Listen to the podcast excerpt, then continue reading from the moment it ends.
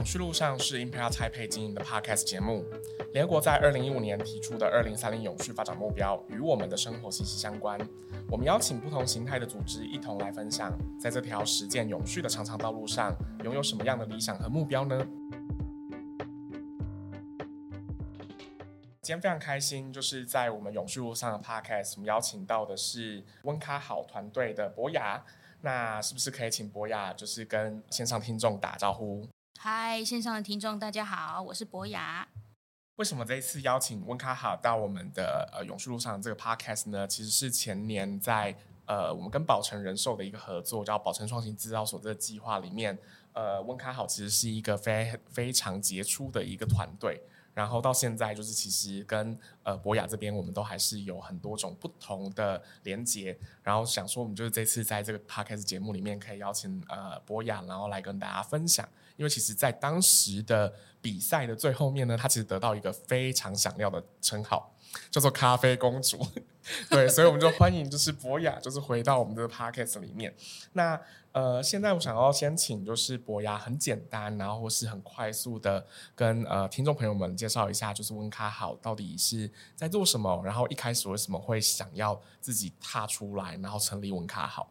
好。那呃，我一开始为什么想要做温咖好，其实是有契机的。呃，第一个当然是因为我们家在南投国姓有种咖啡，也是因为这样子，我就开始去理解到，哦，农民原来他们需要做到这么样多的事情。我们从早上七八点开始采豆，采到就是下午，下午完之后马上要进行后制，我就会发现，哎，为什么农民那么辛苦？那刚好我也就是有参加教育部的一些计划，然后到了菲律宾去，然去了菲律宾。发现，哎，他们那边国家政府不仅不仅有帮忙，以及以及学校也都有介入去协助农友在不管是种植啊，或者是后置这一块，我就发现为什么台湾会没有，所以我就觉得，嗯，我的那种创业魂就觉得不行，我太热情，我一定要帮助农民，所以我就开始进而就是痛定思痛，然后。决定要创立温卡号，这个就是协助农民的一个很好的平台，这样子。了解。那我觉得就是不晓得，就是在除了呃想要协助农民的这个初衷之外啦，因为我知道在很多农业的这个产业，或是在这个领域里面，其实也会有很多就是呃可能跟环境有关的问题，或是跟永永续有关的问题。那我不晓得，就是对于博雅来说，你觉得在台湾这个咖啡的产业，因为台湾的咖啡其实你说多也算多，说少其实也很少，嗯，因为它还是有它特殊栽种的一些呃条件嘛。对，对，那我不晓得，就是对于博雅来说，就是从你过去到现在在这个领域里面，有没有观察到什么样子跟永续有关的问题呢？嗯，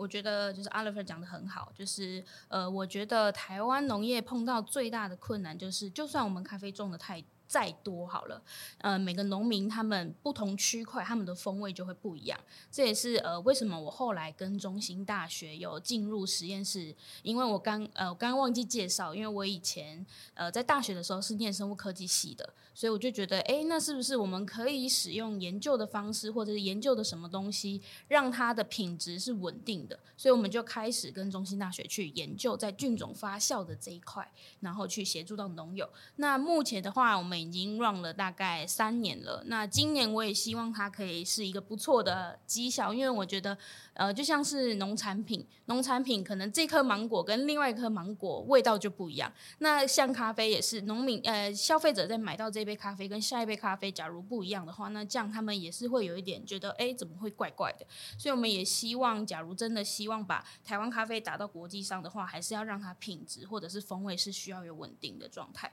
所以我们今年也有跟不同的农友去合作，因为我希望我们不仅是帮我家，我也可以去帮助其他农友。因为其实，在不同的区块去种植，它的风味不同，所以假如我使用我的菌种有效的话，表示其他农友也都会有效。那我们现在目前就是在 try 这一块。那假如这一块是 OK 的话，那我们才敢再做大一点，跟别人去做谈判之类的。嗯哼，了解。那我不晓得就是在栽种的这个过程当中啊，有没有什么是你发现可能在跟环境，或是可能是跟社会，因为我觉得像刚刚讲到，就是想要支持更多农友，其实某种程度是社会的层面。那我不晓得在环境的层面上面，有没有什么是比较大的挑战？就除了刚刚讲的，就是在不同的区块，可能它的风味不一样。那还有没有什么其他可能比较大的挑战？我觉得，假如是以环境的区块的话，呃，是呃，我们因为台湾咖啡有一个很严重的虫害，叫做果小蠹，咖啡果小蠹，它其实是外来的害虫。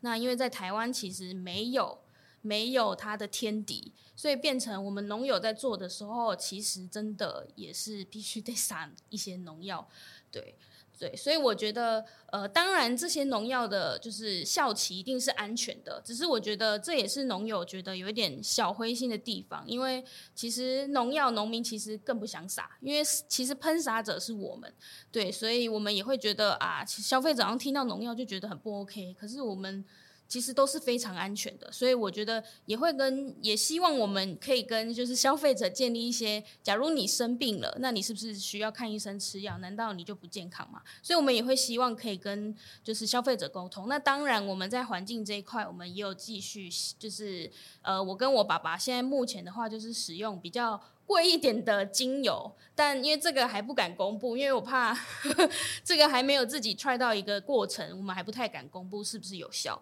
但目前的话，我跟我爸是有在用精油去做喷洒，当就是天然的就是农药，看是不是有效。那假如有效的话，那我觉得这就是一大福音，这样子。对，嗯、没错，因为我觉得农药这件事情对于很多消费者他可能会有疑虑之外，其实我觉得对农民来说，大家其实是也一方面，其实某种程度。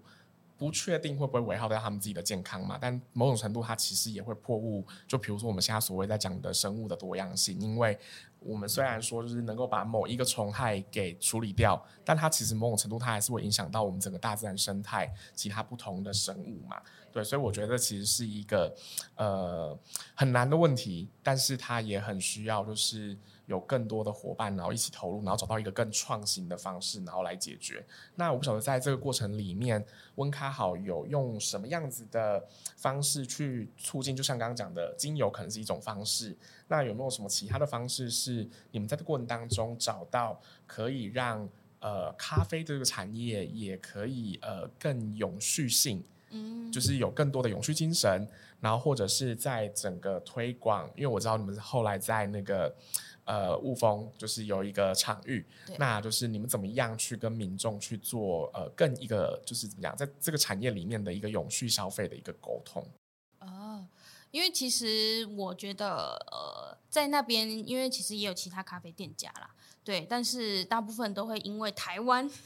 其实也很开心，因为我们自己是台湾小农，所以也很多蛮多台湾的客人会过来说，哎，台湾咖啡，哎，我好像很少见，那我就来喝喝看。那每次就会借由他们来喝的时候，然后我们就会开始跟他们做交流，去交谈，他们就会发现哇。原来咖啡有这么多种哦，原来后制有这么多种，因为他们可能只是觉得啊，那就只是一个可能外面的就是厂商的一个品相的名称，他不觉得那叫后制法，所以我们也是借由这个方式，然后让消费者去理解说哦，我们农民在做什么。因为我觉得很重要的是，我们其实也要找到我们粮食的自主权。我觉得呃，就是比如说你必须也得知道说你自己喝的这个东西到底健不健康，所以其实我们也蛮感谢。谢，就是我们南投县政府，他都有协助我们，就是告诉我们农友说，哎，我们一定要去去做，就是 SGS 检测啊，农药检测。那当然，我们就可以很大声的跟农那些消费者说，哎，你有看过外面的咖啡厅，谁有使用过就是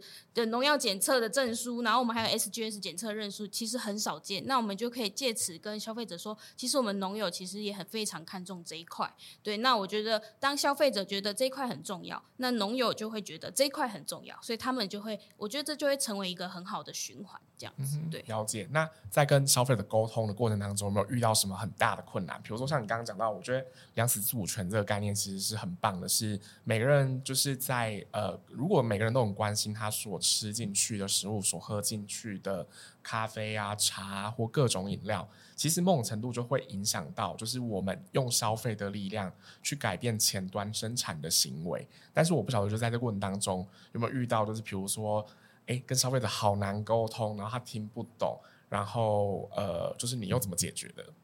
呃，我觉得最。最主要是因为钱呐、其实跟钱还是有相关，因为消费者毕竟还是看钱 在说话。对，所以我们其实，在一开始，有时候就算消费者他只是过来，然后他因为我们那边有放一个后置的一个就是豆子的豆像给他们看，那他们有的人会开始前进看，我就说，哎，那还是你要不要先试喝看看？我们就不会逼迫他说啊，台湾咖啡就很好，你一定要来喝。我不会这样子觉得，就觉得这样就是一个很好的推销方式。我反而是觉得，毕竟我也要先让他们能理解，那他们才会进行购买。所以我就会开始用提供适合的方式，让他先去理解这个东西，不要那么排斥。那再来的话，就是因为其实大部分来我们这边比较多是观光客，嗯，所以有些消费者比较不喝酸酸味的咖啡，所以这也是我们。就是碰到的一点点小的问题，但我们也是可以透过就是跟他们说，哎，在嘴巴里的口口腔的感觉啊，那为什么我们会烘到比较中浅焙或者甚至是浅焙这一块，我们就会去告诉他说，哎，为什么？那他们就会自从理解，然后喝了，然后因为喝到酸，他们就会有印象，就会觉得哦，然后有的人甚至会说，哎，台湾咖啡就是很酸，我就说没有没有没有，不是，是因为我们好咖啡才敢酸，然后他们才会觉得哇，原来是这么一回事。对，这样子了解。对，酸咖啡就让我想到古根咖啡，是我的印象，就是古根咖啡好像很多都很酸。对，啊，因为这就是我，比如说像是鱼嘛，清蒸鱼，你不会想要让它味道很重去盖过它本身豆子的风味，所以为什么我们想要烘到那个浅，就像是一个很甜很甜的饮料，假如多了一点酸，哎，好像层次感就出来了。所以为什么我们要有一点带酸，其实是拉那个层次。对，那当然烘的好不好，那这又是另当别论。嗯、对，但是它在层次就是会有不一样的表现。了解。那呃，我觉得刚刚讲很多都是在咖啡这件事情上面。那我也还蛮好奇，就是呃，博雅当时在参加宝城创新制造所的时候，呃，就比较是以一个创业家的心态。那为什么就是当时会决定想要参加？然后参加了之后，呃，对你有什么样子的影响吗？呃。我觉得就是因为我觉得我对 Oliver 印象超深，是因为你来我们学校 说明会，对，说明会，然后我就是直接的问你说，哎，我我们这种咖啡适不适合过来报这种名？那你就说，哎，都可以啊，欢迎就是来尝试看看。那我就想说。好吧，反正我也都快毕业了，那我就不如去看看。因为主要我觉得去比赛，当然是赢得奖金是很棒，但我觉得也会从中认识很多不同的老师、评审啊，然后他们都会给我们很多见解，这样子。对，所以我觉得我来了宝城这边创新制造所，然后也得到了蛮多一些不同的想法。然后刚好你们后面的一些孵化的东西，我都觉得很棒，因为会逼着我们一直推着我们前进，这样子。嗯、对对对，了解。那。后续还有什么就是比较实际的，比如说跟宝成的一些连接吗？呃，最近他们好像有在松烟有有举办那个。那叫推广会吗？还是就是一个会？然后有邀请我们过去，然后他们也很不吝啬的说：“哎，那你欢迎你们直接过去，就是分享你们的产品，分享你们的好这样子。”嗯哼，对对对，了解。所以其实在这一个活动结束之后，它其实也不是就单那个活动结束就结束了，对，而是在后续。因为我知道，其实之前好像博雅也有被邀请到，就是他们内部去做分享，哦，对，然后就是反应非常的好，因为就是 就是又是那个嘛，咖啡，哎，到底是咖啡先生还是咖啡公主不重要。但是他就是气势一到，就所有人就是都会买单，对，所以呃，我也还蛮好奇，就是在这过程当中，就是以一个呃刚毕业的学生，是，然后自己开始成为一个创业家，就在这过程当中，你有没有遇到什么比较大的挑战，或是比较沮丧难过的时刻？我觉得第一个当然就是金流，嗯、这对于刚出社会的我其实是一个最大最大的问题。那第二个的话，我觉得主要是找跟我志同就是志同道合的人其实是很少的，因为我从大学其实就开始。就是直接站上台，然后去一些创业课，然后招来很多人。但是每一次专案一结束，我就又要换一批人。那我总共换了三次，三组人。那其实到后面其实有点灰心，就觉得啊，虽然说我觉得我的理念很好，那会不会其实是我才是怪怪的那个人？对，那好险，后来我的合伙人，因为他刚好是做文创相关，就是他会画一些插画。那刚好我跟他志同道合，我就想说，好吧，反正两个人就先试试看，那就是看走到哪，然后我们就做到哪这样子。对对对，我觉得目前都还算，我觉得目前都还还算 OK，对对对，就是比我们一开始想的还要好，对。那我们目前也可能开始在，因为我也希望可以让一些文创的东西它都建立起来。那最近买的人也越来越多，对。那我们最后希望把就是文创它的插画跟咖啡这个农业做一个结合。那我觉得用一种图像的方式，让人就可以更能去理解说，哎，农业啊，或者是甚至是咖啡这一块到底在做什么，就更容易理解了。嗯，对对对，了解。那。以目前来说，就是有想过接下来在下一个阶段的发展会是什么什么模样吗？因为就是呃，刚刚前面提到的，就是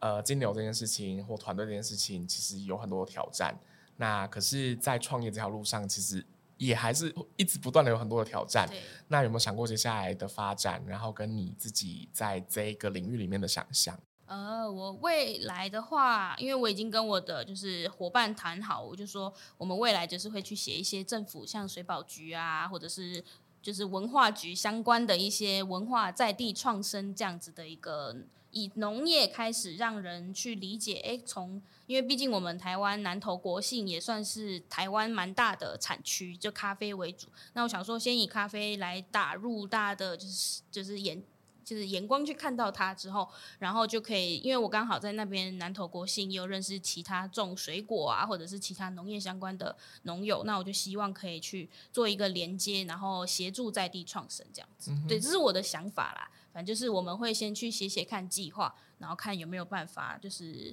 得到一些 金流上面的补助，嗯、然后也可以顺便协助农友这样子。嗯、然后就是能够协助农友，然后或者是能够整合，所以不晓得就是在。这一个就是呃整合，不管是呃咖啡小农也好，或是你刚提到的，就是其他不同的呃在这个农业里面的这些伙伴也好，那呃还有什么其他是你可能接下来想要在做的事情吗？接下来想要做的是，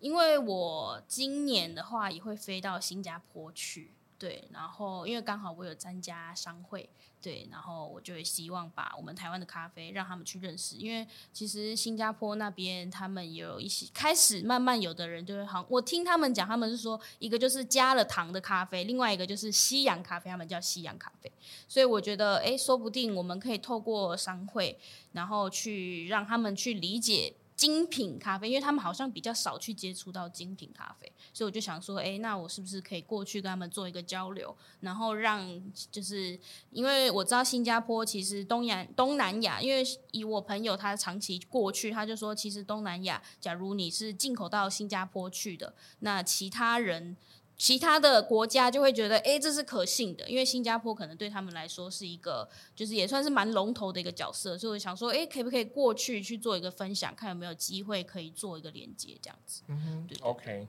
那我知道就是博雅在过去有一款咖啡是比较特别，是有酒味的咖啡。对。那我不晓得当初就是到底是什么样的起心动念，会想要做这样子的一个研发的投入。然后就是在这个咖啡的这个呃研发的过程当中，呃，有遇到什么样子比较大的挑战？嗯，我觉得一开始会用到这个酒味咖啡，其实是因为呃，第一个是我们台湾咖啡在刚好在我们国姓种的时候，我们就是它是 Typica。种在我们国姓会有那种木质的调性，那对于很多很多消费者会觉得这就是一个杂味，而且在咖啡的就是杯测里面，这其实也是一个不好的风味。那刚好那时候就有人开始去做一些，因为咖啡其实是带着果皮，那有的人就说，诶，可不可以像类似做酒的方式去做它？然后有的人就开始去做像贵腐酒啊，或者是各方面等等的去 try 它。对，那其实当然这个它也会考量到温度啊，各方面，就是因为其实要讲这个可以讲很久。对，那最后的话就是我们用酒，我觉得第一个是，假如我们打造不同的酒的风味，因为其实茶、咖啡、酒大家都会有很多不同的想象。那我就想说，诶，那是不是可以用酒来去主打国姓哪一支酒味？然后我们刚好也认识了中兴大学的教授，那刚好他是做啤酒相关的，那我们就这样做一个结合。然后就让大家就会眼睛一亮，哇，有好多不同的酒的风味，那就可以进一步去了解台湾咖啡跟国际上面咖啡不一样。对，嗯哼，OK。那在整个 podcast 最后面呢，想要邀请博雅看看有没有什么想要跟听众朋友们就是呼吁的，然后或是哎想要邀请他们的哦。就是呃，我希望大家就是可以，当然第一个 follow 我们